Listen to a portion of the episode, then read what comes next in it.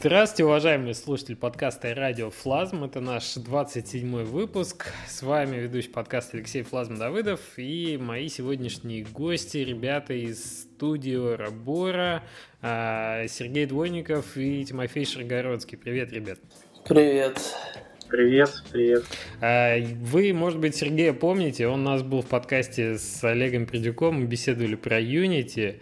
А с ребятами мы разрабатываем игру уже не первый и не второй год про паровозы, которую, может, тоже у нас в подкасте часто слышите. И сейчас мы уже, в общем, выходим на финишную прямую, запустили ранний доступ, поэтому решили об этом, ну, немножко пообщаться более подробно. Ну, для начала, а, может быть, стоит спросить, откуда появилась Эрабора и чем ребята занимались до того, как мы стали вместе делать паровозы. Расскажете? Ну, конечно, куда денемся, да. Ну, расскажем, да, да. Ну, Оробора вообще, по-моему, название это от Тимы появилось. Ну да, что-то сгенерировались. Думали, думали, по названиям скакали. Вот, Оробора. Такая алхимическая змеюка.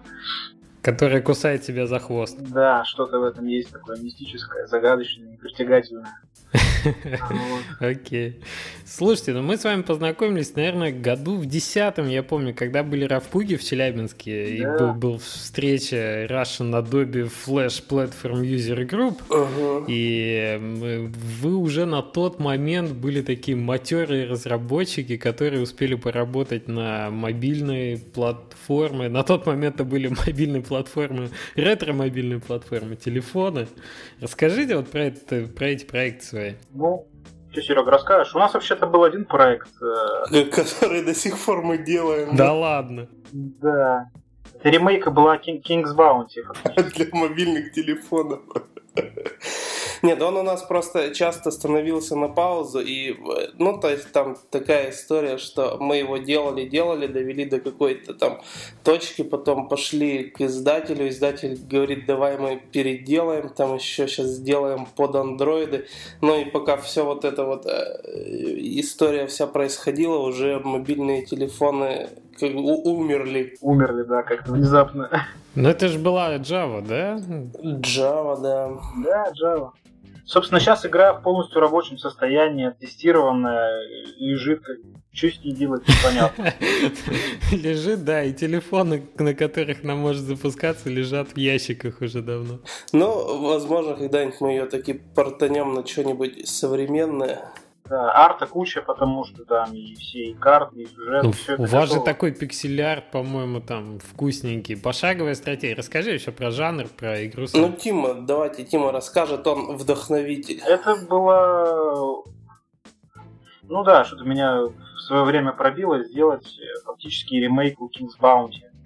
То есть не того King's Bounty, который вот сейчас в Катауре трехмерно красивый, а оригинального. Вот, взялись, стали накручивать всякие фишки, график, графику, новый сюжет, ну, полностью, то есть в том оригинальном Kicksbounty сюжета не было фактически. Найди скипетр и все. А у нас там и квесты были, и нелинейность. То есть мы смогли даже на нашем редакторе карт сделать э, миссии нелинейные. Просто можно было пойти путем злого персонажа, путем доброго. Вот. Ну, естественно, кучу арт под это нарисовали пачку карт, естественно, все с кучей текстов, сюжетов, квестов, ва, вообще безумие. Ну и все это, все это осталось и лежит пылицей. Надо как-то применять. Очень обидно, что все так кончилось. А сначала Тима ко мне пришел и говорит, э, Серега, я тут на бейсике делал вот игруху, и у меня не получается боевку сделать. Давай вот боевку доделаем и продадим завтра ее. Был такой мобильный бейсик в свое время жуткая штука на основе кликбейсика, там синтаксис похожий. И вот я на этом монстре пытался что-то сделать. Вот. Тима, я думал, ты, ты чисто дизайнер, и ты вообще с программированием нет. Ты сам пробовал писать? Да, конечно. Ну, с чего обычно геймдев начинается у людей? С того, что пишут в школе там игрушечки на каком-нибудь бейсике. Вот так же начиналось и наследие такое школьных годов осталось в виде навыков ну, Наверное, с тех пор Тима ни строчки и не написал больше. Э, ну, хорошо, как в команде есть возможность заниматься своим делом. Если кто-то хорошо рисует, кто-то хорошо пишет код, так э, зачем друг другу мешать? Надо использовать сильные стороны.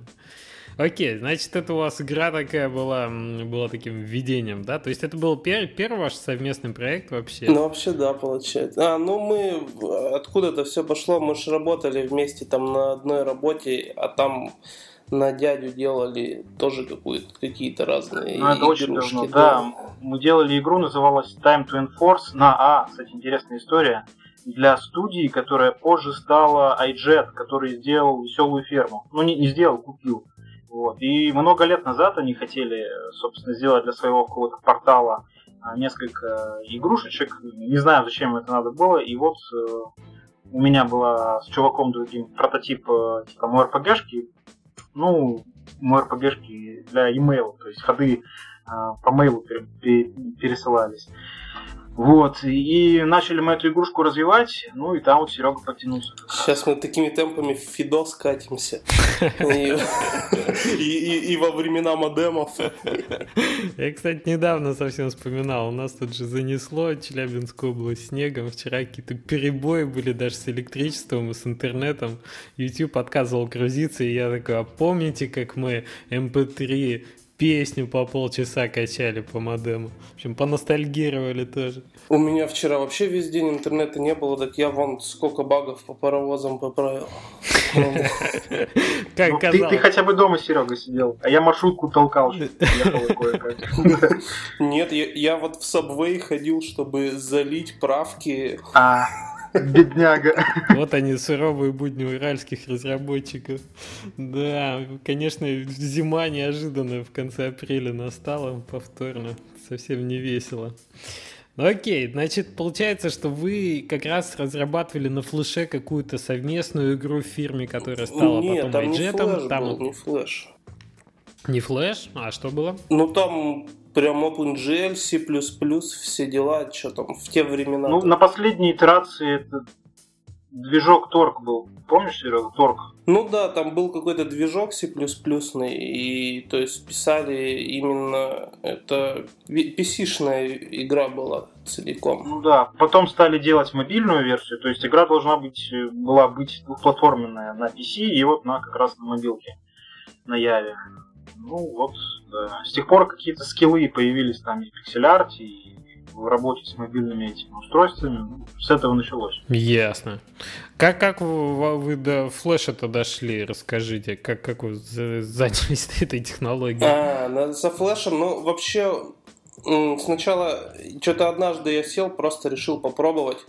А вот ты, Леха, наверное, меня и вдохновил после того, как я на Равпук сходил, ты там рассказал, какие все миллиарды зарабатывают на флеше. Что аукцион есть, я вот, помню, что перстнями блистал, там цепями золотыми. Не, было, не было такого.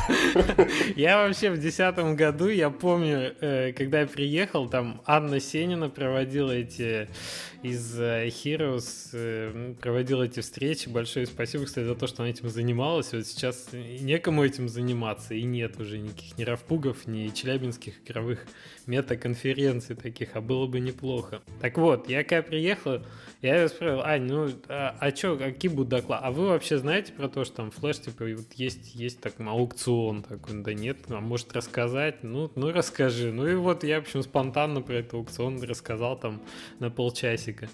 Ты видишь, оказывается, как, как оно все дальше-то переплелось. Ну вот, и после этого я на досуге сделал игрушку про шарики но с моим любимым интегрированием в верле, как они там, ну, падали, липли, что-то она не очень пошла, заработал на нем какие-то копейки там, и я понял, что Алексей всех жестко обманул. Не, ну вообще забавная игрушка была, я даже Да, игра прикольная была, но она при этом еще такая была крупнопиксельная, при этом стильная. Четырех там или пяти цветов, я помню. Ну, флеш не вывозил просто там, потому что технологии были такие интересные, типа Marching Cubes, там э, не хватало мощности для расчетов у флеша. Вот в чем беда была, поэтому пришлось такие пиксели сделать. Ну, возможно, тут надо было к этой игре тоже Тиму пораньше подключить, но у меня как-то желание было самому все сделать от и до и попробовать, что это за, за зверь такой. Ну, ты там по хардкору, я помню, так подошел. Ну, да, да. Ну, в общем, и после этого что-то какой-то перерывчик у меня был, и потом Э, я где-то там в интернете ковыряясь набрел на технологию э, steering behavior. Э, то есть, как бы сказать, такие специальные алгоритмы поведения частиц которые позволяют там им огибать друг друга, следовать по пути. Ну, в общем, там много интересных таких вещей. Вот, и я сделал такие кругляшочки, которые у меня по экрану носились. И перешел к Тиме, вот мы, кстати, недавно только вспоминали. И говорю, Тима, давай это у тебя там где-нибудь из загашников мне человечка какого-нибудь сделай, я это э, прилеплю. И вот начал человечек бегать, потом сделали отряды потом наделали всяких разных еще человечков, ну и так вот что-то клепали, клепали, и где-то с февраля по сентябрь, наверное, в таком, ну, фоновом режиме, понятно, это у нас э, все домашние проекты, э, и Pet Project, да, помимо основной работы. И вот столько у нас времени заняло сделать Орды и Лорды. Да, это более известная уже ваша игра.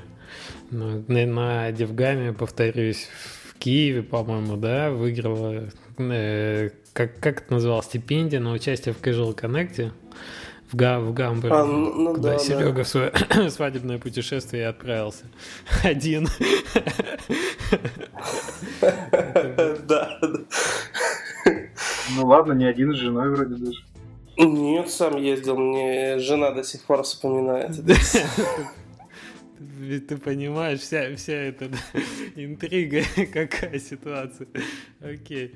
Ну, игра была интересная, особенно для флеша, особенно по технологичности, по эпичности и потому, как она выглядела. Тут Тиме большой комплимент, что все было сделано в 3D, отрендерено и выглядело очень серьезно для ну, таких портальных игр. Как вы вообще довольны, кстати, тем, как она, ну, монетизировалась, будем так говорить? Если честно, на мой взгляд, могло бы быть и получше. Э, мне кажется, тут сработал тот факт, что мы несколько переплюнули уровень флеша вот с этой вот графикой всей. Э, и... Хотя как можно переплюнуть, это непонятно. Чем больше, тем лучше, чем чем 3D-шнее, тем лучше. Почему ну, да, но... Не-не-не, ну тут, понимаешь, Тим, какая история, то ты там можешь предложить и Skyrim, как бы флеш-порталом, но они тебе больше, чем они обычно платят за какие-нибудь топовые флеш-игры, они тебе за Skyrim больше не заплатят. И поэтому, получается, твои инвестиции в разработку не окупаются. Ну, по, мне кажется, просто некоторые, вот, ну, игра-то получилась несколько не нишевая, и поэтому многие побоялись просто ее взять. Но, ну, как бы теперь имя у нас есть, дело за второй частью. А вы перед лордами и ордами как раз Орабора стали? Или Орабора было вот как раз с, с этой с Java игрой? Нет, мы еще с, с вот этой, с King's Loyalty, которая ремейк King's Bounty, ну вот, да, да, Леха про эту Java игру и говорит. Ну да, и картиночка на ней стоит с драконом, с этим круглым. Слушайте, я вот, кстати, это недавно тоже поднималась тема. Эм, сейчас продают по-прежнему, пытаются, там знакомые в Твиттере проскакивают, э, продают игры флешовые, проскакивают какие-то от э, аукциона графики, да, появился новый там аналог флеш-аукциона Game Arcade, который тоже там предлагает HTML5 игры попутно, и мобильные игры, и флеш. И вроде как везде наблюдается упадок флеш, везде вверх идет HTML5 и так далее. И все говорят о том, что флеш продавать сложнее, спонсоры разработчикам говорят о том, что вот флеш был как бы, ну, сейчас э, не спадающий это, поэтому мы много не дадим. А я на самом деле вспомнил, как оно было, э, как сейчас принято говорить, в золотые годы флеша.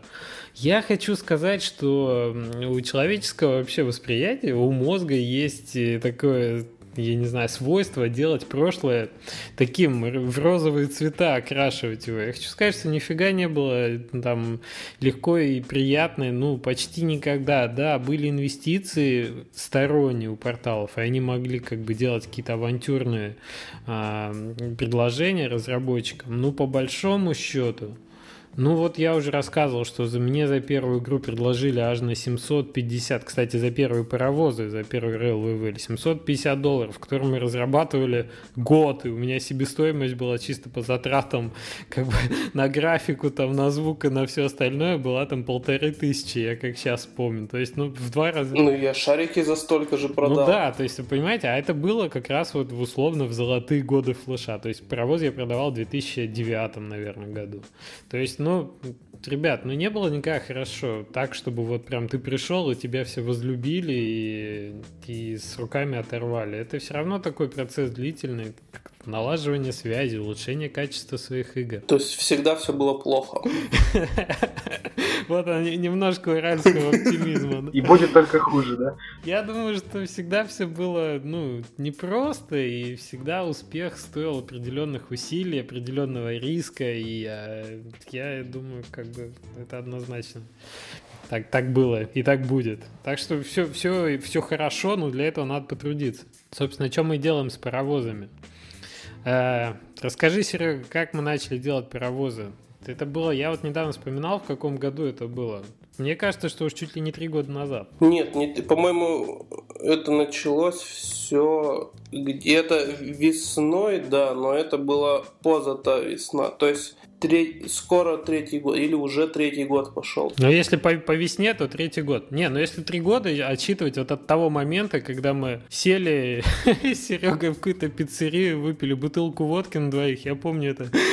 Ну да, так и было все, да. И договорились начать делать паровоз. Да, мы просто выяснили, что интересная тема и Сереги, и, в общем, я так понял, что у вас тоже, как бы, Тим, ты, наверное, тоже по этим, по ТДД, как он назывался? Open Transport... Транспортикум Deluxe, да, легендарный. Да, да, да, Транспортикум Deluxe, вот. И у нас как бы было прошлое такое паровозное у меня. И, в общем, решили как-то заняться разработкой игры на Unity. Причем тогда-то Unity-то еще был не на слуху. Ну, он был уже, но такой, в общем, условный. Я помню, что мы решили, что надо делать в Unity паровозы, потому что они же разворачиваются и рисовать кучу состояния отрендерных для каждого вагона, для каждого паровоза разных цветов, это адди решили делать в 3D. Ну, на самом деле, в лордах-то у нас нарисовано на каждый поворот все. Кима там, ну, Кима как-то по-хитрому, конечно, рендерит какими-то там штуками, но там на каждого человечка на 8 сторон анимации там по 20 кадров. То есть... Если есть 3D-модель, то это как довольно просто все сделать. Камеру просто повернуть, э, собрать в общем, плевое дело, да, модели есть. Ну, да, может быть. Особенно, когда есть опыт уже по тому, как 3D переносить в 2D через рендер. Но я хочу сказать, что все равно разница чувствуется, да, между тем, как, когда это живое 3D, и между тем, когда это рендер. Причем тут есть такие стыки тонкие, и не только в анимации, а в том, как рендер выглядит там на разных решениях. Тем более мы сразу же думали, что паровозы в целом-то, разрабатывая на Unity, ты можешь в перспективе пустить под самые разные платформы, там, мобильные, не мобильные. У нас, по-моему, iPad как, как одна из э, направлений всегда стоял. Ну, мы же вообще с него начинать хотели. Да, да, но мы до этого дойдем, чем мы там дальше куда планировали. Вот, но 3D-то э, тут полностью раскрывает. Так вот, э, мы сразу думали Unity и думали на мобильный, но в итоге как бы 3D нам очень сильно развязало это руки, что мы могли, смогли переобуться, причем несколько раз по ходу разработки на другие платформы. Первый билд мы, наверное, собрали как раз спустя год к декабрьскому первому в Девгаму. Ну, если интересно, я могу вообще точно посмотреть. У меня билды-то все на сервере лежат. Тогда это еще был флешгам, но я точно помню, что у нас флешгам как отчетный такой период в конце года был. Первый раз я помню на iPad я привез такую версию, где уже что-то можно было делать. Э, и там был Speed Game Dating. Мы, мы общались с издателями Помню, там что-то кого только не было. И Алавар, и Game Insight был. В общем, все так пообщались, так посмотрели. А лаварик какие-то свои запускались, паровозики. Кстати, Game Insight, по-моему, тоже. И как у них судьба? А, ну, что-то что работает, но там такой, ну, как бы концепция-то отличается. Это же ферма паровозная.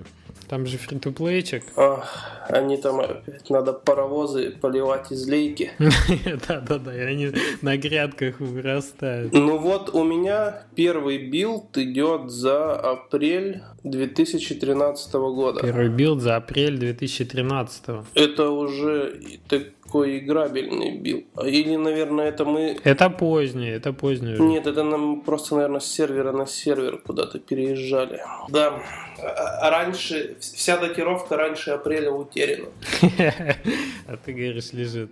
Ну вот, потом я помню, что мы уже на следующий, то есть вот этот был, который в этом году DevGam, соответственно, два года разработки. Мы уже приезжали в, на гамплей, я показывал почти готовую игру. Ну, там, там уже новая механика была, да? Да, да, да. У нас же еще были судьбоносные-то повороты, когда мы очень долго делали очень крутой движок а, свободного построения рельс, где можно было... Как он назывался это в кавычках? Шланг, по-моему. Шланг от душа, по-моему, как-то так, чтобы он был достаточно гибкий, но еще и растягивался как привет, но упругий. Ну, короче, звучит ужасно, да, но передавала суть. И, мы отказались от этой идеи, потратив на нее кучу времени, наверное, несколько месяцев мы ее делали. Ну, я думаю, мы когда выпустимся, сделаем некий постмортем, где соберем все версии, в которые можно будет поиграть и проследить все это, всю историю со шлангами, без шлангов. У меня даже есть версии, где паровозы у нас были в изометрической проекции. Да ладно. Типа не в перспективе, а такие там и все поворот виден. Да, три четверти и ромбиком рельсы строились. Ты даже такого уже не помнишь, а они есть. Ну я хочу сказать, что это было, когда мы просто хотели использовать движок там трехмерный по-настоящему, как это, да, забивать микроскопом гвозди, чтобы сделать такой аналог э, первых трейл или паровозов, но типа с, с функцией вот этого трехмерного разворота вагонов. Оно было больше похоже, да, на Сиднейрс, Railroads. Вот, там тоже свободные рельсы строились, не по клеточкам, допустим, как сейчас. А, да, да, да. То есть вот у, у них такая была. Ну, тут понимаешь, еще в чем дело-то? Почему мы отказались? Нам, кстати, пользователи до сих пор вспоминают на сайте о том, что у нас в первом трейлере, который мы сделали тогда перед э, DevGam, у нас было, было заснято вот эта свободная система. И они такие, блин, мне больше нравится, как у вас было, типа, а где та старая игра, куда она делась? Она круче выглядит. Я помню, когда я сделал анонс по разработке в DevLog, что вот мы отказались от нее, мы переходим на постройку по клеточкам, и пользователи такие, блин, ну вы чё, там было круто, вы сделали фиг. Вот как им объяснить объяснить, почему мы отказались, что тут принципиально не юзабельно это было, и было очень сложно строить, и совершенно невозможно было строить маленькие э, развязки быстро. Ну, ну и механику невозможно было игровую сделать такую, чтобы играть было интересно. Не было контроля за ситуацией. Это, в общем-то, со стороны, с нашей стороны, с разработки уровня. Да, да. Ну, тут еще, знаешь, в чем принципиально была беда? То, что у Сидмейера было хорошо, то есть там большая карта, у тебя э, стратегический уровень, то есть ты выбираешь, покупаешь локомотивы, выбираешь грузы, которые ты доставляешь, да, настраиваешь систему, и тебе не надо постоянно тактически контролировать э, развязки, вот эти стрелки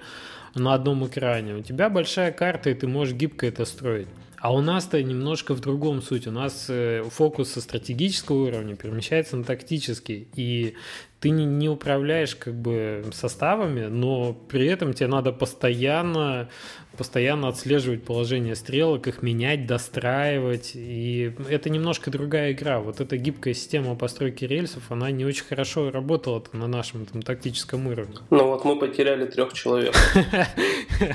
После фразы, ну да. Хотя хотелось бы иногда добавить чего-нибудь такого экономического, как в Railroads или как в том же ТТД какие-нибудь грузы перевозить, что-нибудь такое. Осмысленное, не просто управление стрелка. Ну да, это, это все очень здорово, но при этом ты понимаешь, э, фокус вот аудитории, в которой мы метим, такой медкорный, он смещается больше в сторону хардкорщиков. То есть тебе надо и больше времени потратить на то, чтобы в игру вникнуть, у тебя увеличивается длина игровой сессии, потому что ты, когда настраиваешь такую систему, тебе надо а, как-то глубже погружаться в этот процесс.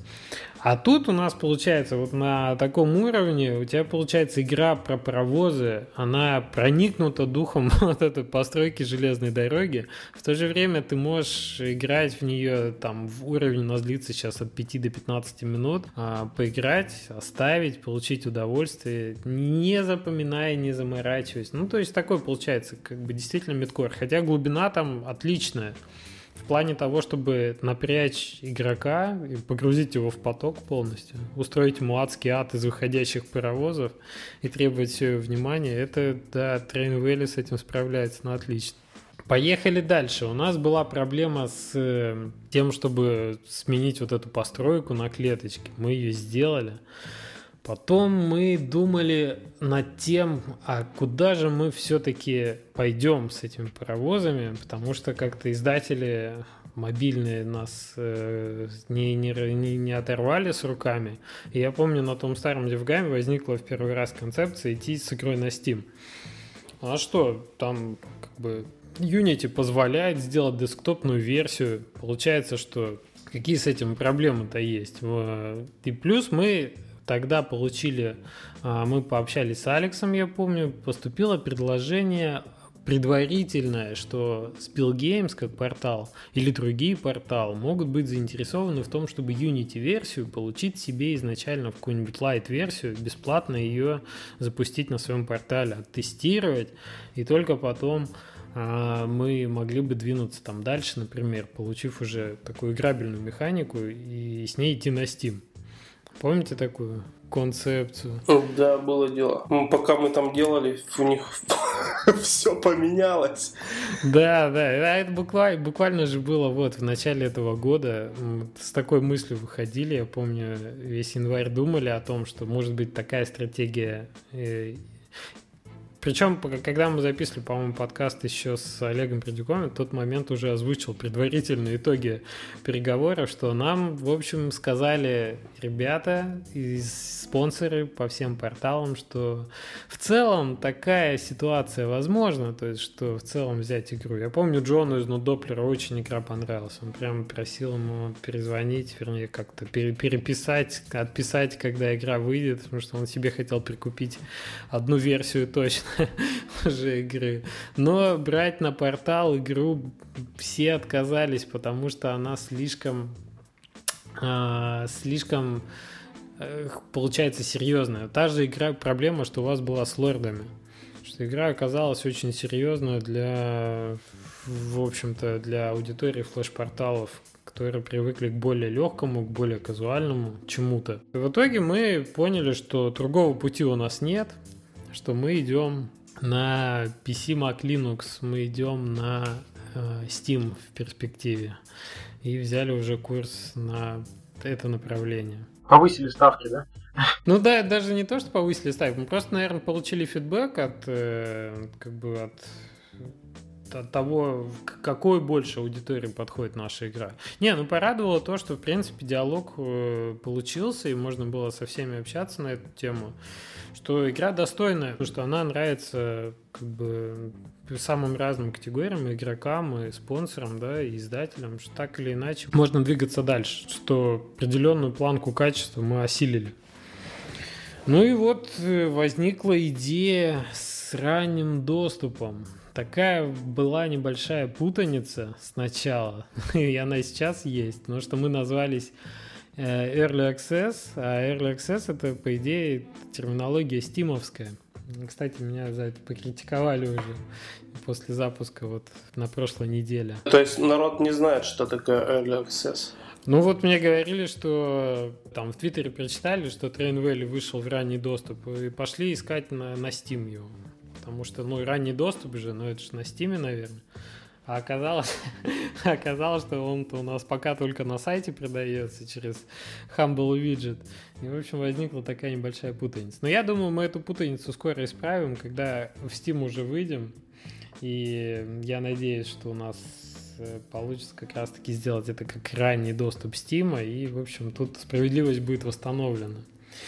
Почему ранний доступ и чем, чем это интересно оказалось? Очень клевая ситуация. Ну, вообще, кстати, на Steam Dev Days еще было много докладов про то, что, ну, как бы советовали сами разработчики Valve показывать игру как можно раньше игрокам, чтобы ты получаешь фидбэк, ты не варишься в собственном соку. Кстати, во флеше это очень хорошо работало, да, ты мог выложить игру бесплатно же, она выкладывалась на портал, получить какой-то фидбэк о том, где там что сложно, немножко ее доработать или изменить, или убрать сложно. То есть на флеше как раз разработка в тесном контакте с аудиторией ведется, так или иначе.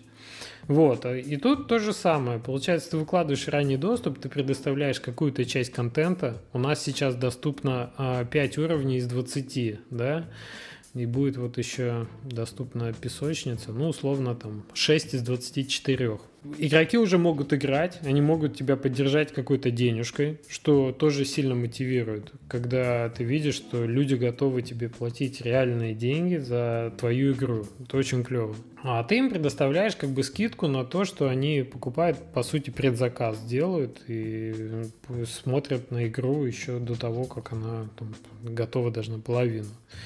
Получается такая вин-вин схема для всех. Вот. Ранний доступ мы запустили а, неделю назад, наверное, да? 20 апреля. На текущий момент, ну, 26 сейчас, да, можно сказать, неделю. И, в принципе, уже у нас, сколько мы, у нас есть уже 60 целых проданных лицензий. Это очень, очень радует, я не знаю. Это, конечно, не, не мега деньги, но на текущий момент не стоит цели, как бы, как бы поднять кассу как раз, да, условно, на этом этапе. Пока что цель как раз получить ранний фидбэк от игроков, благодаря уже ему мы выяснили несколько багов интересных, которые мы, может быть, отловить не могли. Я вот тут комментарий почитал на сайте, оказалось, что у нас в игру играют даже пятилетние дети, вы представляете? Вы не читали комментарии? Читали, конечно, да. Да-да, я читал, там они очень с трудом установили ее. Так и меня, меня что поразило-то? Там пишут э, ребята, что, ну как бы отец, я так понимаю, ребенка, что вот он уже начинал с четырех лет играть в, в Railway Valley, типа до этого, во флеш-версию паровозов. А сейчас, типа, играет в Valley там в 5 лет. Я думаю, ничего себе. Кстати, баланс такой, что у нас Valley, в принципе, попроще, чем Railway Valley, за счет того, что он разбит на уровне, потому что сессия это в Railway Valley была там от 30 до 45 минут аж. Я очень удивился, как ребенок 4 лет мог с этим справляться. Потому что там такой был баланс, ну, довольно хардкорный. Вот, а тут у нас попроще, вроде пятилетний ребенок. Ну, для меня это большое было открытие. Я вообще как целевой аудитории детей не рассматривал до этого. Вот как, как вы, когда планировали, когда сами играли, думали, что это дети могут играть? Так механика простая, почему дети? Да, она простая, и при этом... Соединяй полосочками желтые кружочки и нажимай на них. А Тим, ты проходил вот э, текущую версию, все уровни? А, ну нет, не все уровни, ну все. Ну, половину ты точно прошел. Да, я просто кому давал поиграть, вот у меня э, брат уже недавно ему отправлял. А, он довольно это задержался на четвертом уровне, не, не с первого раза его прошел. То есть я хочу сказать, что а, при том, что механика такая довольно простая. Мы вот э, разной постановкой условий в уровнях и разными настройками там частоты выпуска паровозов добиваемся довольно сложных условий. Я вообще ни один уровень пройти не могу. Ничего себе, Серега, как так? Лень ему просто. Да нет, я просто Я занимаюсь немного другими делами и постоянно банкротом остаюсь. А, ты тестируешь там постройку? Ну, я рельсы строю, конечно, там без Я тоже анимации разглядываю, деревья. Здесь как маловато деревьев. Ну, вот видите, как каждый это, да, испорчен в своей области разработки. Картину в целом уже не воспринимает. Кто на рельсы, кто на деревья. Вот поэтому и важно получать-то фидбэк ранее от игроков. А действительно, а где сложно, а где лучше можно? В чем, наоборот, провисание? Как это исправить? Это, мне кажется, бесценный такой опыт, потому что ты еще получаешь его не от... Вот чем флеш-порталы-то плохие? Там проходит мимо чувак, а комментарии на сайтах-то, как правило, кто пишет? Ну, те, кто больше всего общается. Это не самый большой процент людей, это те, кто там, например, либо им скучно, либо они любят поговорить, либо они там чем-то недовольны, либо просто хейтеры. И ты в итоге вот от этих людей фидбэк получаешь, э, как правило, негативный, и делаешь выводы на не самой репрезентативной группе игроков. А тут это люди, которые пришли и купили у тебя игру за 5 долларов. Это как бы не маленькая сумма. И сказали, почему всего 5 уровней? Где? где? А это тоже не будет искажением тоже этой аудитории, что люди изначально лояльны? ну да, да, и это тоже. Они готовы э, с тобой э, работать над, над игрой, они готовы ее делать лучше. Или ты в смысле про то, что они изначально хорошо настроены? Ну да, изначально хорошо настроены, как бы не склонны прямо топить в критике. Но это, но это та аудитория, которая, которая, на которую ты должен ориентироваться, потому что это та аудитория, которая за твою игру платит. Это, собственно, твои игроки и есть. Поэтому, видишь, как бы проблема в том, что раньше ты получал как бы фидбэк от хейтеров, которые, может быть, даже да это вообще не их игра. О, не мой жанр, там, один из пяти тебе. Все, до свидания. Ну вот, а тут ребята поиграли, разобрались, да, несмотря на свой пятилетний возраст. Папе пожаловались. Причем там реально такой разбор полетов был. Вот раньше стрелки блокировали, поезда разворачивались, уезжали. Сейчас стрелки прозрачные стали. Нам это нравится. Ребенок расценил это как бонус в игровой механике. Э, тот момент еще, что там у нас э, мы не доделали еще, потому что на взрыве паровозов полотно железнодорожное портится и рушится. А вот ребенок тоже посмотрел, что рельсы остаются целыми после взрывов и сказал нам за это спасибо, что мы сделали проще ему играть в игру. Я думал, сказал непорядок. Ну, я думаю, мы это добавим еще. Это будет все красиво и это будет правильно. Но я к тому, что вот диалог налаживается с твоими игроками. Это очень здорово. То есть ранний доступ отличная штука. Я думаю, что она не для всех игр подходит, но для большинства наверняка э, это хороший опыт. Вы слушаете Радиофлазм, подкаст о независимой разработке игр. По-русски. Как минимум баги отловили, помогли. Конечно, Конечно, хорошо. Ну, пока трудно еще судить. В целом, фидбэк это всегда хорошо, но как это? Кого там по осени цыплят считают? Фидбэк по осени считает. Фидбэк. Ну, я к тому, что ну, неделя пока еще, наверное, мало. Ну, хуже точно не стало, скажем так. Да, да, вот этот момент есть. Мы забыли, будучи веб-разработчиками, матерами, забыли вставить кнопку выхода из игры, потому что она же у нас теперь запускается в фуллскрине и Windows, и на macOS. И получается, что все какие оп из меню. А как выйти-то? Нам много об этом написало. Кого? Не надо выходить, надо играть. Да, зачем выходить из такой замечательной игры? Надо играть дальше. Ну, в общем, в итоге пришлось отписать на странице советов, чтобы воспользовались Alt F4 или Command Q, чтобы выйти из игры пока что. И прикручиваем кнопочку сейчас.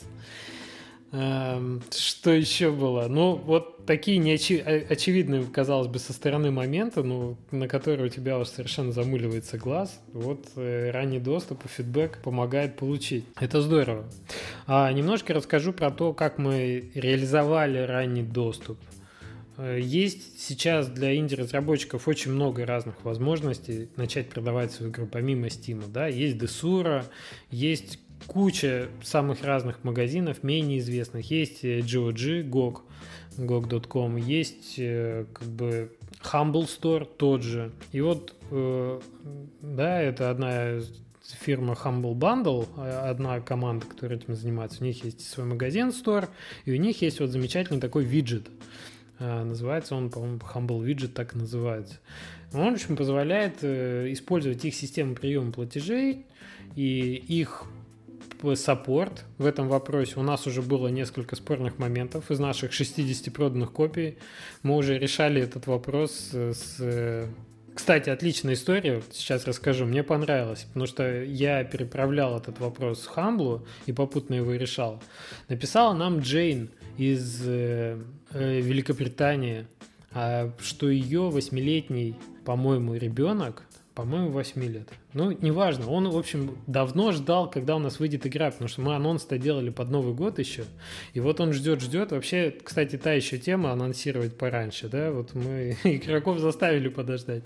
И тут она наконец-то вышла, игра. И она сразу захотела купить своему сыну. Кстати, обращайте внимание, да, как много у нас детям покупают нашу паровозную игру. Тоже звоночек. И она, она заплатила, и произошел сбой, сбой амазоновской платежной системы, копия ей не пришла. Вот, и возникла возник такой прецедент, что ты можешь как разработчик, э, у тебя есть э, электронный адрес как бы получателя платежа, да, у тебя есть, э, ты можешь связаться с человеком, спросить, дошло или нет. Мы разрешили проблему параллельно с Хамблом, они этой тоже проблемой занимались, но я как бы отписал Джеймс, спросил, как зовут ребенка, потому что мне реально интересно, кто же ждет там нашу игру-то так долго. И отправил ей подарочный купон, то есть я вижу, что перевод прошел, но это как бы не ее вина, она заплатила, просто произошел сбой в системе. Ну окей, ну дойдет до нас эти 5 долларов или не дойдут. А, ну, мы же не будем как бы ребенка, который ждал уже не один год нашу игру, заставлять ждать еще больше. Есть возможность отправить гифт-код, и все, у нас счастливый как бы игрок, и фидбэк, и все отлично. И самое главное, что меня вот эта деятельность очень радует. Такого на флеш-рынке не было, что ты мог взаимодействовать непосредственно с людьми и там какие-то вот такие околоигровые налаживать э, отношения, связи с игроками. Не знаю, это очень здорово. Ну, а если кажется. будут покупатели тысячи, допустим, сотни, то ну, все равно, что все Есть меня... поддержка. А. Не, ну, конечно, ня нянчиться, когда ты еще параллельно разрабатываешь игру с э, тысячами, у тебя возможностей нет. И просто пока мы еще совсем в ранний доступ, пока это такое все pet-pet project, еще, еще вот настолько хочется с этим понянчиться, у тебя есть такая возможность. То есть Humble Store, вот этот Humble Widget предоставляет тебе бэкэнд, ты можешь посмотреть на транзакции. Ты можешь по имейлу проверить, действительно ли был перевод, когда, на какую сумму, прошел ли, нет ли, какой имейл, как связаться. Ты все это можешь разрулить в ручном режиме, если у тебя есть желание.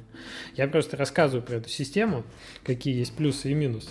Минус тут, наверное, в том, что ты начинаешь продавать со своего сайта, и если на нем нет никакого трафика, то есть туда никто не заходит и не видит, у нас-то уже было сообщество предыдущими играми сгенерированное, которое ждало или ждало, которое, в общем, хотело увидеть новую версию. И когда релиз состоялся, у нас как бы появились первые продажи, да, в тот же день, хоть и немного.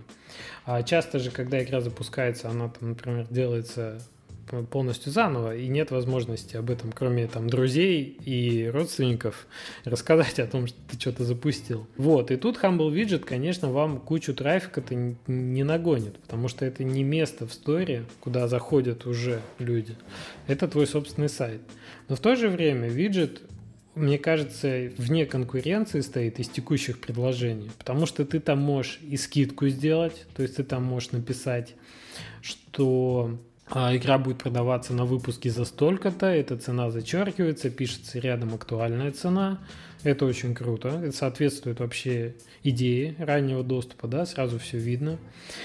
А, кроме этого, ты можешь загрузить на сервера Humble Bundle э, сборки. Они поддерживают Mac, Windows, Linux. То есть это все прям в виджете дел, делается заранее. Ты просто заливаешь э, как бы менеджеру Humble отдаешь эти сборочки, они выкладываются на сервак, и от тебя уже ничего не требуется. Люди приходят и качают.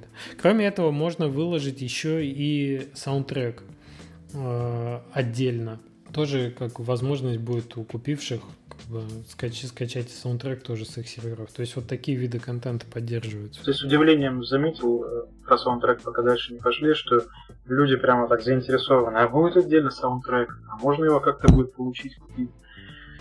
Так забавно. Да, да, надо Са Са Саше Ахуре передать э, привет и большое спасибо и сказать, что вот у него уже есть э, фанаты, реально его саундтрек написанных мелодий, которые хотят э, отдельно слушать их, играя в другие игры. Это тоже приятно, это тоже вот момент взаимодействия с игроками. Надо в этом э, в iTunes продавать отдельно, диск выпустить.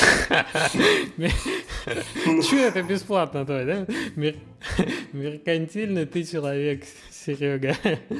Э, ну, в целом, да, в целом, кстати, один из советов, который нам дали на этой неделе, что не спешите выкладывать саундтрек бесплатно. На том же Humble Bundle есть возможность, когда ты устраиваешь распродажу, включить некий экстра контент. А, то есть ты там, например, платишь за игру 7 э, долларов, да, или там 5 долларов, но ты можешь доплатить еще 2 и получить что-то дополнительное. И в это дополнительное, как правило, включается саундтрек. И вот таким образом, вроде как и э, саундтрек-то бесплатно отдается, да, но тем не менее он как дополнительный контент каким-то образом монетизируется. Ну, такая тоже возможность есть. Так что, ну, будем смотреть, как оно дальше пойдет. В принципе, радует, что игроков радует качество звука и музыки не меньше, чем качество игры. Все очень приятно. Значит, мы делаем что-то что-то достойное. Вот. Эм, помимо виджета, что еще мы можем... Ну, то есть мы же как бы такой небольшой разбор полетов делаем, да, спустя неделю, чтобы те, кто, может быть, в этой стадии находится сейчас, могли какие-то для себя вынести моменты на будущее. А, мы запускались на портале, который, в общем-то, является порталом бесплатных флеш-игр про паровозы railwayvalley.com. А, и оказалось, что запуск... делать лендинг-страницу для продаж на этом портале не совсем правильно, потому что с одной стороны, есть трафик, да, ну, как я, я как думал, что трафик есть, вот есть сообщество, оно как вокруг этого сайта вращается, и ему будет интересно на этом сайте посмотреть. Но есть и новые игроки, есть и будут новые игроки, которые придут, например, с других площадок, там, со Steam, с Desura, там, я не знаю, представители прессы, или когда игра дальше пойдет на мобильные, на что мы не теряем надежду. И они будут приходить и видеть э, сайт, э, который заточен под э, бесплатные игры, где есть реклама, где есть оформление такое, знаешь, как... мне, мне понравилось, как Сергей Климов сравнил, это мы с ним когда созванивались, он сравнил это дело, что вот, например, представляете, как Саша Грей приходит э, и начинает продавать какой-нибудь тренинг, курс, там, я не знаю, по фитнесу, да, и дает рекламу этого тренинг-курса по фитнесу, особенно для детей, на своем сайте sashagray.com каком-нибудь, да? Профильном сайте. И все приходят, и вроде как э, курс для детей, а там в подвале, я цитирую, видео с Сашей Грей 18 десантников или морпехов. И, в общем, да, это, конечно, это теряешь ты свою целевую аудиторию на этом моменте. Вот, так что мы сделали за эту недельку отдельную лендинг-страницу, назвали а, ее кстати, Travelcom. Чего тебе? Там почему-то не вижу обратной связи с пользователем. То есть раньше была, а сейчас нет. И я с комментариями. Да, вот с комментариями я до этого отдельно дойду, потому что я прям уже в Твиттере спрашивал. Для меня это был такой момент, то есть я думал об этом, серьезно, делать обратную связь или нет. И возникла такая мысль, которую, ну, ну, мне кажется, ну, сейчас, сейчас обсудим. В общем, мысль следующая. Если мы делаем комментарии на главной странице, они отвлекают, то есть на странице, где расположен непосредственно виджет, который там предлагает купить игру, так? Мы, у нас есть отдельная страница FAQ, ну, Frequently Asked Questions. А, и там, значит, э, собраны все ключевые вопросы, которые нам задавали в комментариях. Потому что комментариев-то сейчас нет, про детей, кстати говоря. Э, их же нет в прямом доступе, сейчас есть редирект. Но есть вопросы про сложность, про системные требования, все то, что у нас спрашивали пользователи перед покупкой, да, про то, что делать, если игра не пришла, и про баги, которые они нашли. Вот, и был вопрос, разрешать ли комментировать пользователям, например, на этой странице или нет? Как вы считаете, стоит открыть комментарии и вести вот этот э, диалог с игроками? Ну, почему нет? Только в дальнейшем там, конечно, могут быть огромные портянки сообщений, сотни, в которых не разобраться никак. А можно как-то с социальными сетями это объединить? Да. А мы можем это сделать не на этой странице, а вот сделать ссылочку discussion и все, и уводить куда-нибудь там на форум. А как делают это там уже опытные люди? Они запускают отдельно форум. Форум структурирует как раз фидбэк, обратную связь по категориям, то есть там, наверное, есть раздел баги, есть просто какая-нибудь там, э, там, где обсуждаются все вопросы, да, околоигровые, есть какие-нибудь вопросы разработчикам и так далее. Меня что смущает в комментариях, что мы за несколько дней, у нас появилось там больше 40 комментариев на странице. Некоторые из них дублировались, некоторые писались э, не структурированно, то есть есть ветка, да, где обсуждается один вопрос, и этот же пользователь, этот же вопрос продолжает не в этой ветке обсуждать, а где-то в новой. И у нас уже за меньше, чем за неделю образовалась на этой странице каша которую совершенно было ну, невозможно и не нужно читать. То есть вот из этой каши в 40 комментариев мы сделали выжимку вот на одну страничку, где все эти как бы, вопросы были структурированы и в виде вопрос-ответ озвучены. Я думаю, если дальнейший диалог с пользователями у нас будет развиваться, и это не пойдет в соцсети, то есть есть сейчас страничка у нас на Фейсбуке заведена и на Твиттере под паровоз, под Train Valley специально.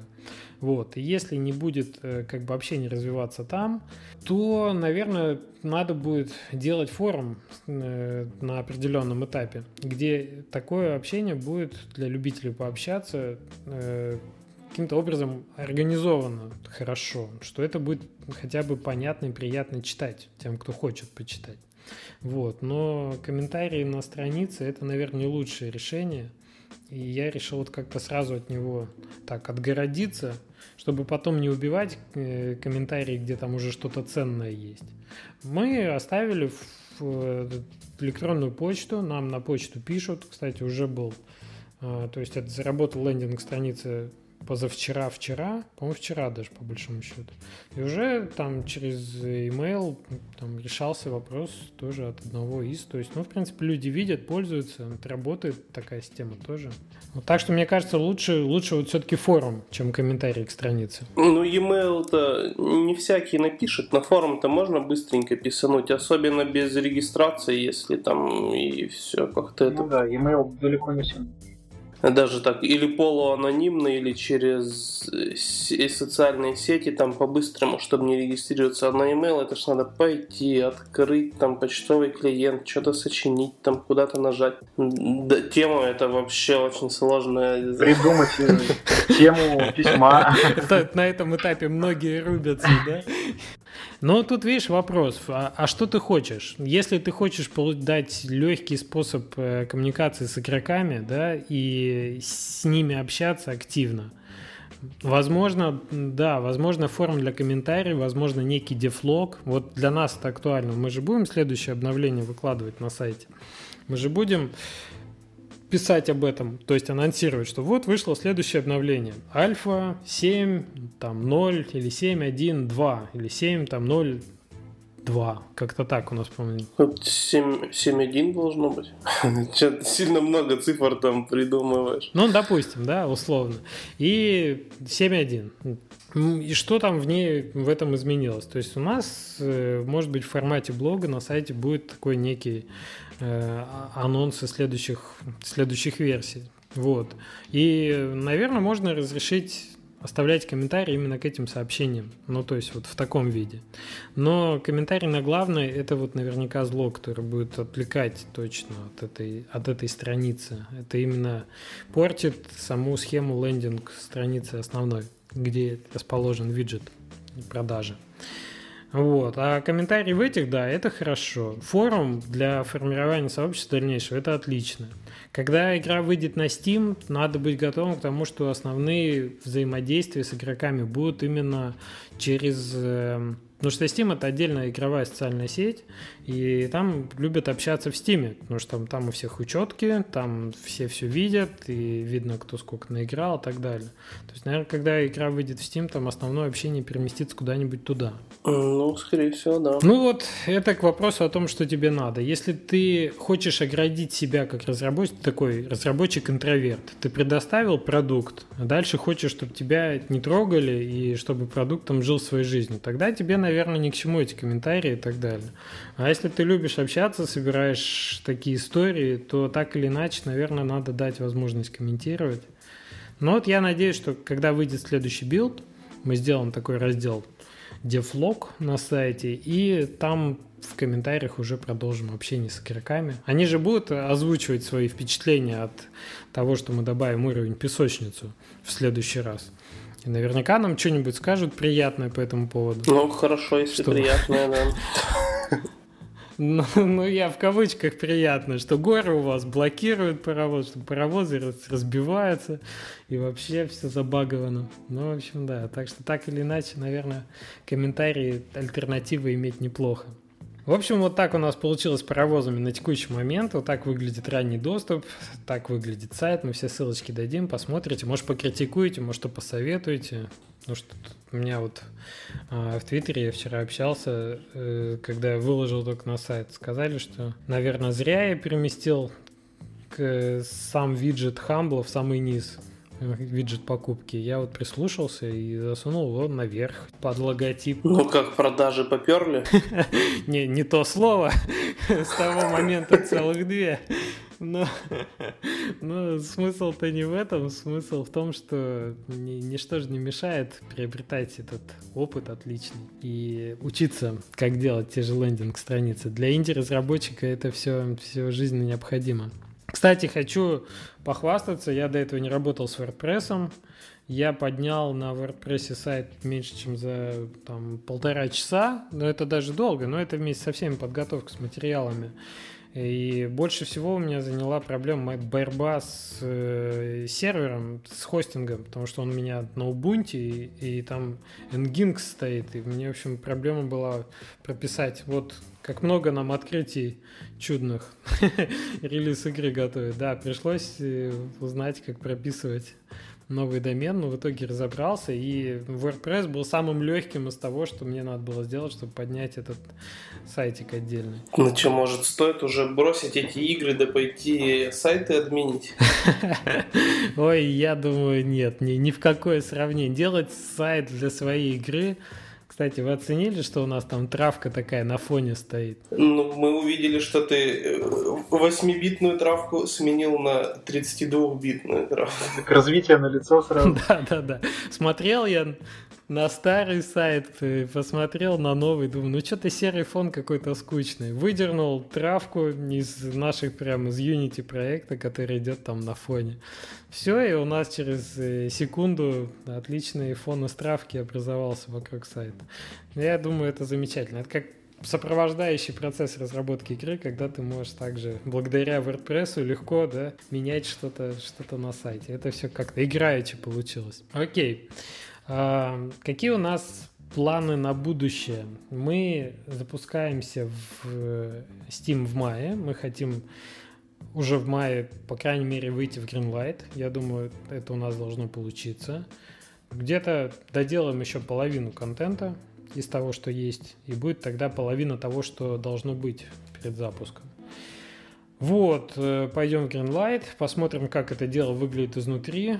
Может быть, сделаем еще одну, один подкаст, расскажем, поделимся. Ну, пока что рано об этом говорить. А дальше, дальше, ну, конечно, мобильные платформы нас манят, так или иначе. Мне кажется, игра должна отлично играться на планшете. И в плане аудитории, и в плане механики. Не зря мы туда изначально метились. Ну да, механика хорошо подходит, конечно. Пальчиком рисовать. Ну, Главное, что мы уже сейчас не используем правую кнопку. да, один. Это будет проще, э, потому что все портирование на мобилке э, иногда ну, получается большой затык в плане интерфейсной вот этой юзабилити правой кнопки, которую непонятно, что с ней делать. И приходится городить какие-то новые интерфейсы, новые кнопочки, все передумывать.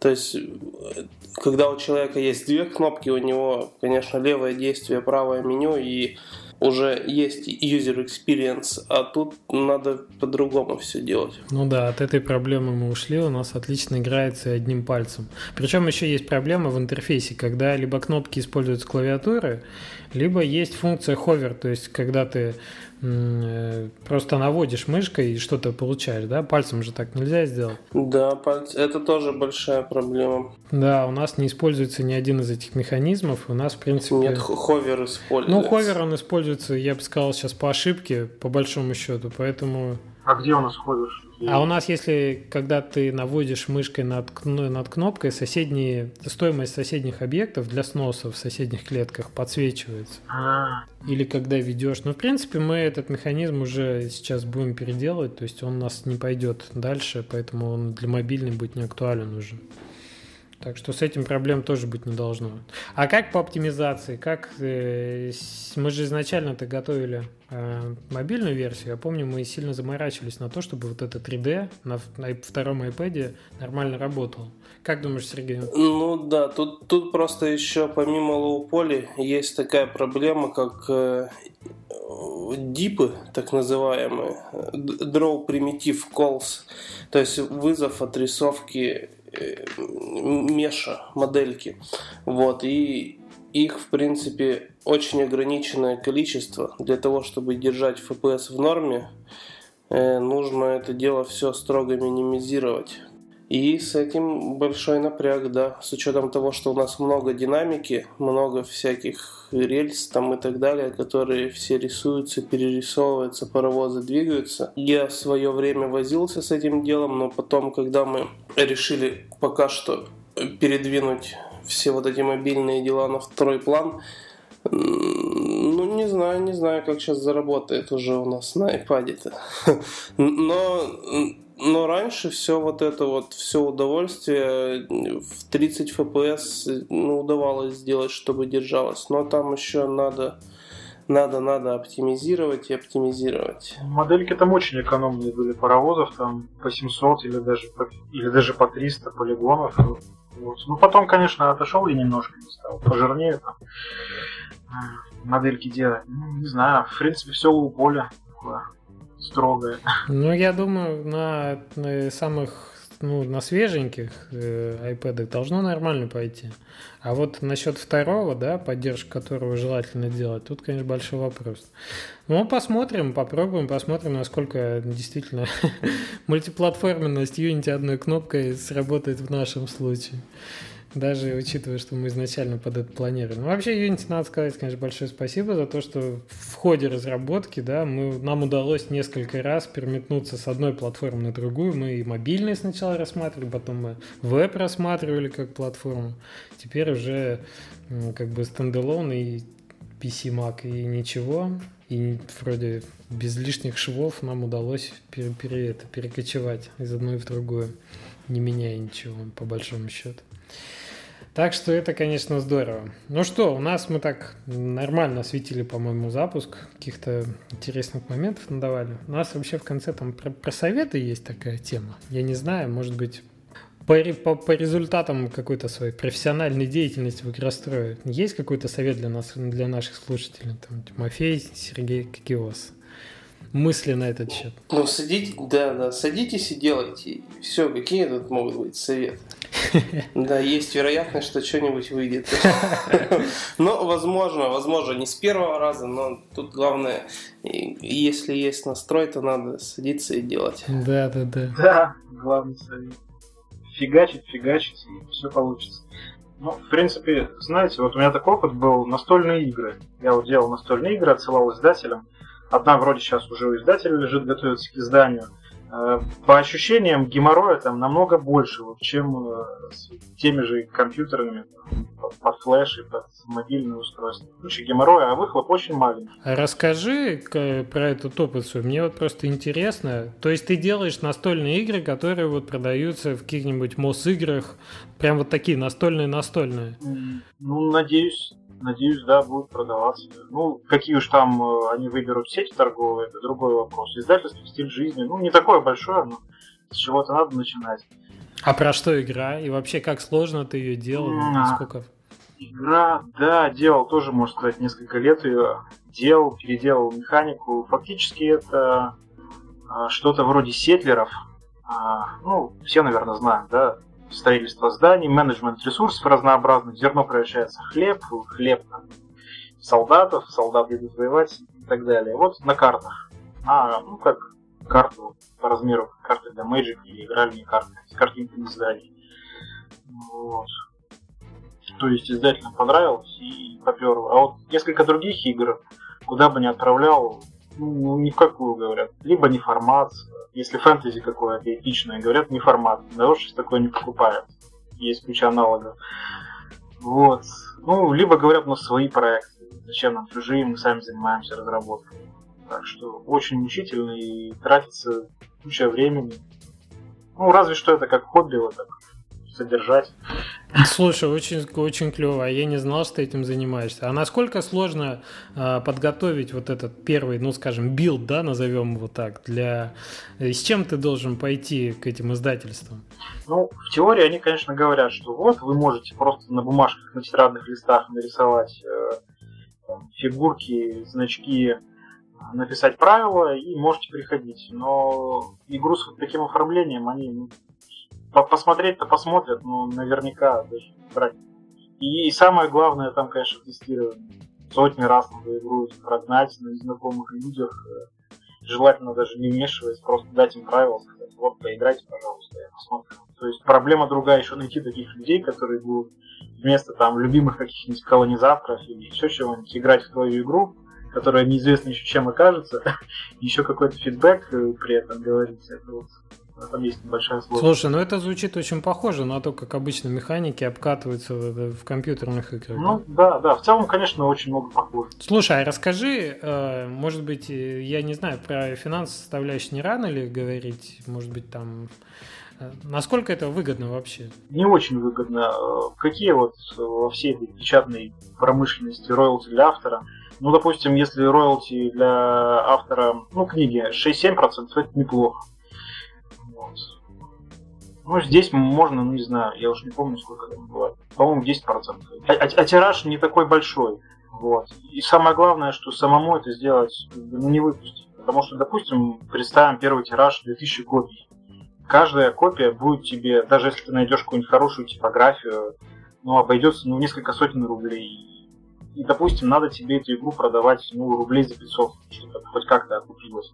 Не факт, что это все получится очень сложно вот эти организационные моменты с типографией, распространением. Можно встать на каком-нибудь оживленном перекрестке вот и с табличкой «Игра от автора». Там. Ну окей, и сколько ты продашь? Там десяток копий, получишь тысячу рублей. С автографом можно отдавать по, в, в три дорого. С автографом, да.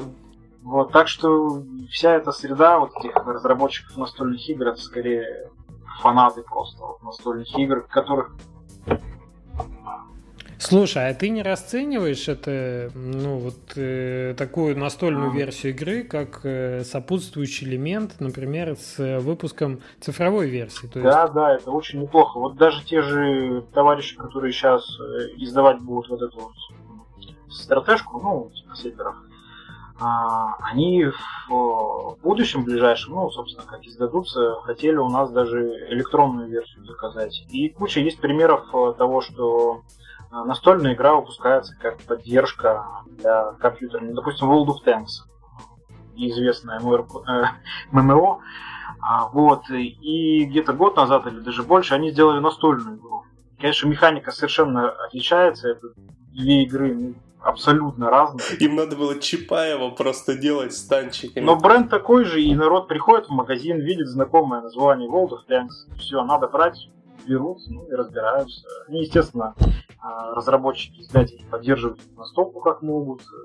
Допустим, покупаешь настолку, там промокод. За этот промокод ты получаешь танк в самой игре. Это довольно эффективная штука, судя по всему. Ну, это как выращивание бренда, да, как там конфеты и велосипеды Angry Birds уже текущие. Да, да, да. Я видел это только вот у довольно матерых разработчиков, которые себе могут это позволить. Не, ну речь-то о карточных играх. Вот, например, Hearthstone сейчас очень популярный. Кстати, для iPad отлично. А, я вот не знаю, Blizzard планирует выпускать или нет, но мне кажется, в духе как э, там, МТГ, да, были карты коллекцион, должна вот вообще отлично идти. То есть это как раз та механика, которая на картах основана. Это не просто, видишь, какая-то карточная игра, которая по брендам танков выходит, потому что танки популярны.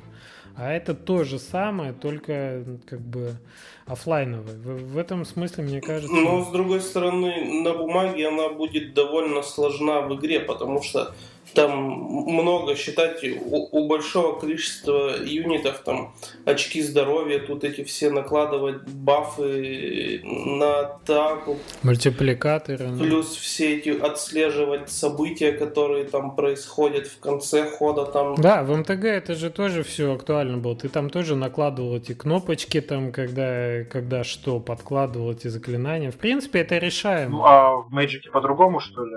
В МТГ точно так же ну, я помню, помню, да. Серега, в МТГ еще сложнее. В последних редакциях там, ух, это решаемый момент. Ну, просто вот интересно, когда такая комбинация, она же явно сильнее выходит, да, онлайн игра и офлайн. Это замечательно. Окей, я думаю, эта тема интересная, мы можем к этому еще вернуться.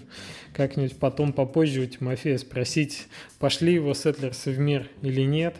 Перевели, перевели ли их на 20 языков? Ну, я у него частенько спрашиваю, он ничего не колется. Я говорю, Тима, когда играть будем уже? Ну, рассказал бы.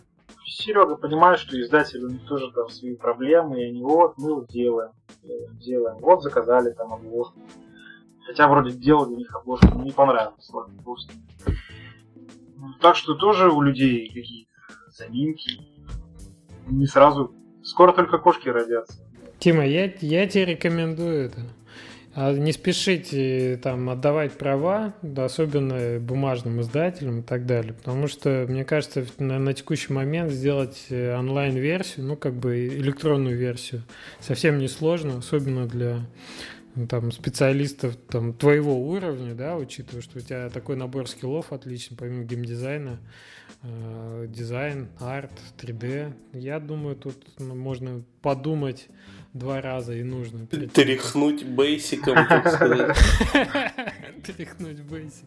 Хорошо. Э, ну, в, общем, видишь, как под конец мы интересную тему копнули, а я даже и не знал, что есть такая. Отлично, отлично. В общем, это будем следить, как ситуация будет развиваться, если что еще. Пригласим тебя еще разок рассказать об этом. Ну что, спасибо, ребят, что пришли, поговорили. Ну, мне кажется, информационный, насыщенный получился у нас выпуск. Пожелаем нам всем удачи. Желаем нам всем удачи. Удачи нам. Ну все, давайте. Пока-пока. Ну все, счастливо. Счастливо. Так, а я пока добавлю еще к подкасту. Сейчас, когда слушатели будут слушать подкаст, уже, наверное, Games Jam Gam, наш джем, который мы проводим, а, подошел к концу, прозвучал там гонг Э, конца воскресенья, когда разработка закончилась и когда к э, своим обязанностям приступают судьи уже к оценке непосредственно игры. Это будет происходить э, в течение недели. За это время мы как бы с большим удовольствием бы посмотрели на летсплеи тех, кто, может быть, тоже участвовал или просто наблюдал за этой разработкой. Вот. И за лучший, лучшее народное видео или за лучшего народного обзорщика у нас тоже э, будет приз. Так что это такой небольшой спойлер. Официальные все условия будут публикованы на сайте Kitchen Rights, который общем, официальный информационный партнер Джема. Так что следите. Еще раз э, поздравляю, наверное, уже поздравляю тех, кто дошел до конца с играбельной версии. И тех, кто участвовал, я думаю, все получили море удовольствия.